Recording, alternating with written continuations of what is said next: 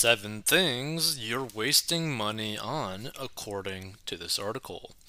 With inflation pushing the price of just about everything higher, it's more important than ever to keep track of how you're spending your money. Over time, however, even the most budget conscious consumers may find themselves spending more than they need to on certain expenses.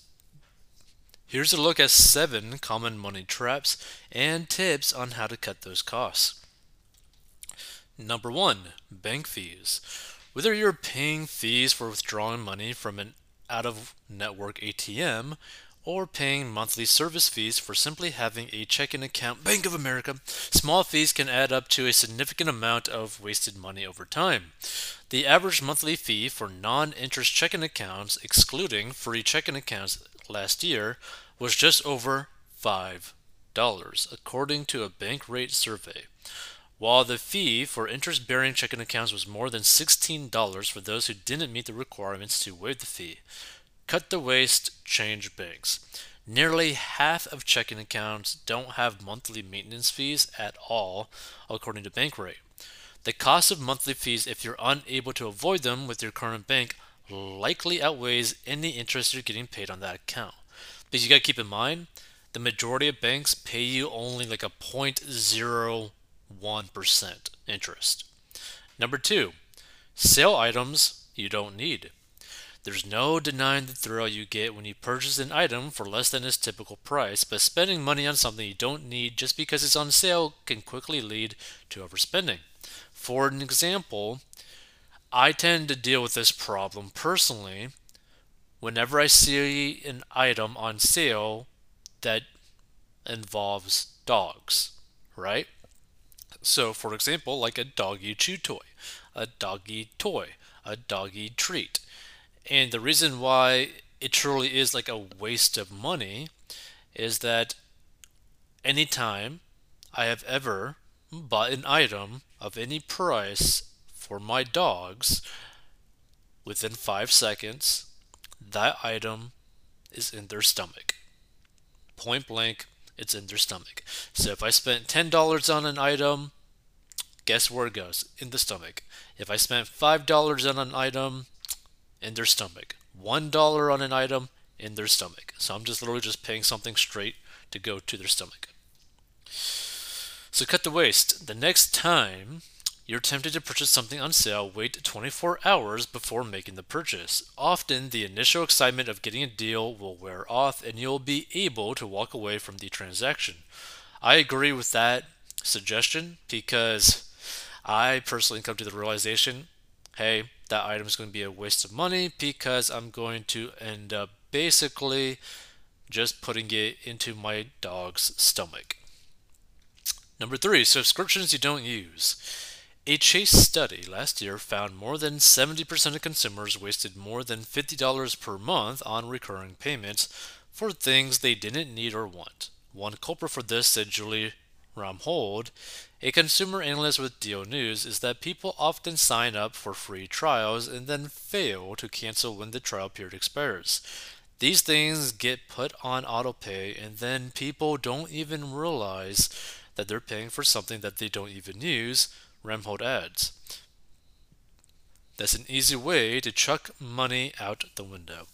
So cut the waste. Even if you have your credit card set for auto payment, which is a smart way to avoid late payment fees, carefully look over your statement each month and cancel any charges for items or services you don't use. Number 4, food waste. Up to 40% of food in the United States is never eaten according to the Natural Resources Defense Council. While the amount of food your family is throwing out may be lower, we're all guilty of having to toss salad greens that wilted or leftovers brought home after a dinner out. So cut the cost. Look through your refrigerator before you head out to the supermarket, then plan your meals and your shopping list around the items you already have. That way, you'll not only be sure to use those items before they go bad, but also less likely to purchase new groceries that go to waste. Number five, extended warranties. While extended warranties on your car, appliances, or other electronic devices may offset the cost of future repairs, they're not always a great deal for consumers. According to Ramhold, sometimes the cost of the plan will exceed the cost of any potential repairs, or it doesn't cover the issue that you have, Ramhold said. Plus, many credit cards include extended warranty coverage for some purchases, so you may be paying for coverage you already have. Cut the waste. Rather than paying for an extended warranty, consider directing your extra cash toward an emergency account that you can use to cover the cost of repairs should they arise. If you already have a fully funded emergency account, you may be able to skip this expense entirely. And I agree. I completely agree. Because all these companies that offer these extended warranties know they are going to make a profit by offering those warranties to you. They know they will make a profit. They know it. Number six, overpaying for insurance. Like most other services, the cost of home and auto insurance typically goes up over time. But if you've been with the same provider for several years, you may want to shop around to see if you can find a better price. New customers get new customer deals, said consumer savings expert Andrea Woroch.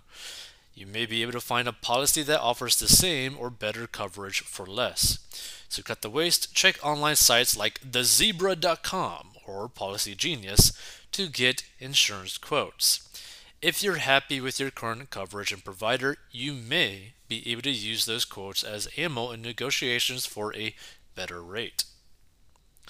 Other ways to slash your bill bundle home and auto insurance with the same provider or increase your deductible. By doing those two things, Woroch said she was recently able to cut her insurance bill by $1,100 per year. Number seven, credit card interest. High interest debt and fees on credit cards cost American households an average of $1,000 per year, according to the Consumer Financial Protection Bureau. While credit cards can be a useful tool, they become an expensive burden that can drag down your finances when you carry a balance. Cut the waste. If you are carrying a debt, focus on paying down your existing balance and put your cards on ice for now. If you're having a problem with credit card debt, it's probably a good time to put that card away and use the cash method instead or use a debit card, Ramhold advised. And here's the thing I agree with basically all of their suggestions, right? I completely agree with all of them. Because here's the thing, and the biggest one that a lot of people don't necessarily uh, actually think about is this one subscriptions you don't use. A lot of people, and this is the reason why businesses do this, a lot of people sign up for subscriptions that they don't even use like the platform or the program or whatever product it is after the very first time that they sign up for it. Not only that, depending on what the business actually is that you signed up for, you could completely, completely get screwed over. And what I mean by this, there's a lot of companies that offer like a free trial for like seven days or a free trial for 14 days if you were to do something like that. But in reality, they're basically screwing you over because there's an automatic monthly enrollment for like one of their highest, you know, monthly charges options out there, right? So you might be thinking, oh, you know, you're going to have like a free trial 7 to 14 days and then you're not going to pay anything. But in reality, after those 14 days or 7 days, you're actually going to be charged like $100 a month or $50 a month or $20 a month and you may not even realize it till the end of the year or years from now or months from now, right?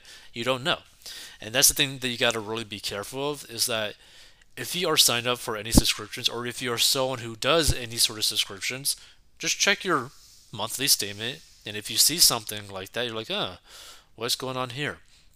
And one of the big things that tend to do something like this that's kind of shady are gym memberships. Gym memberships tend to be kind of shady in how they charge for their monthly fee. By the way, they will also probably not even tell you if there's something wrong with your card or there's something like that. And so they might end up charging you like an like a late fee charge or all that kind of stuff, right? Without ever notifying you that there was something wrong with your card to begin with, right? So just keep that in mind. If you want to learn how to get out of debt and master your money, go to 40inbox.com and stay tuned for more episodes like this because we provide financial commentary that will help you on mastering your money.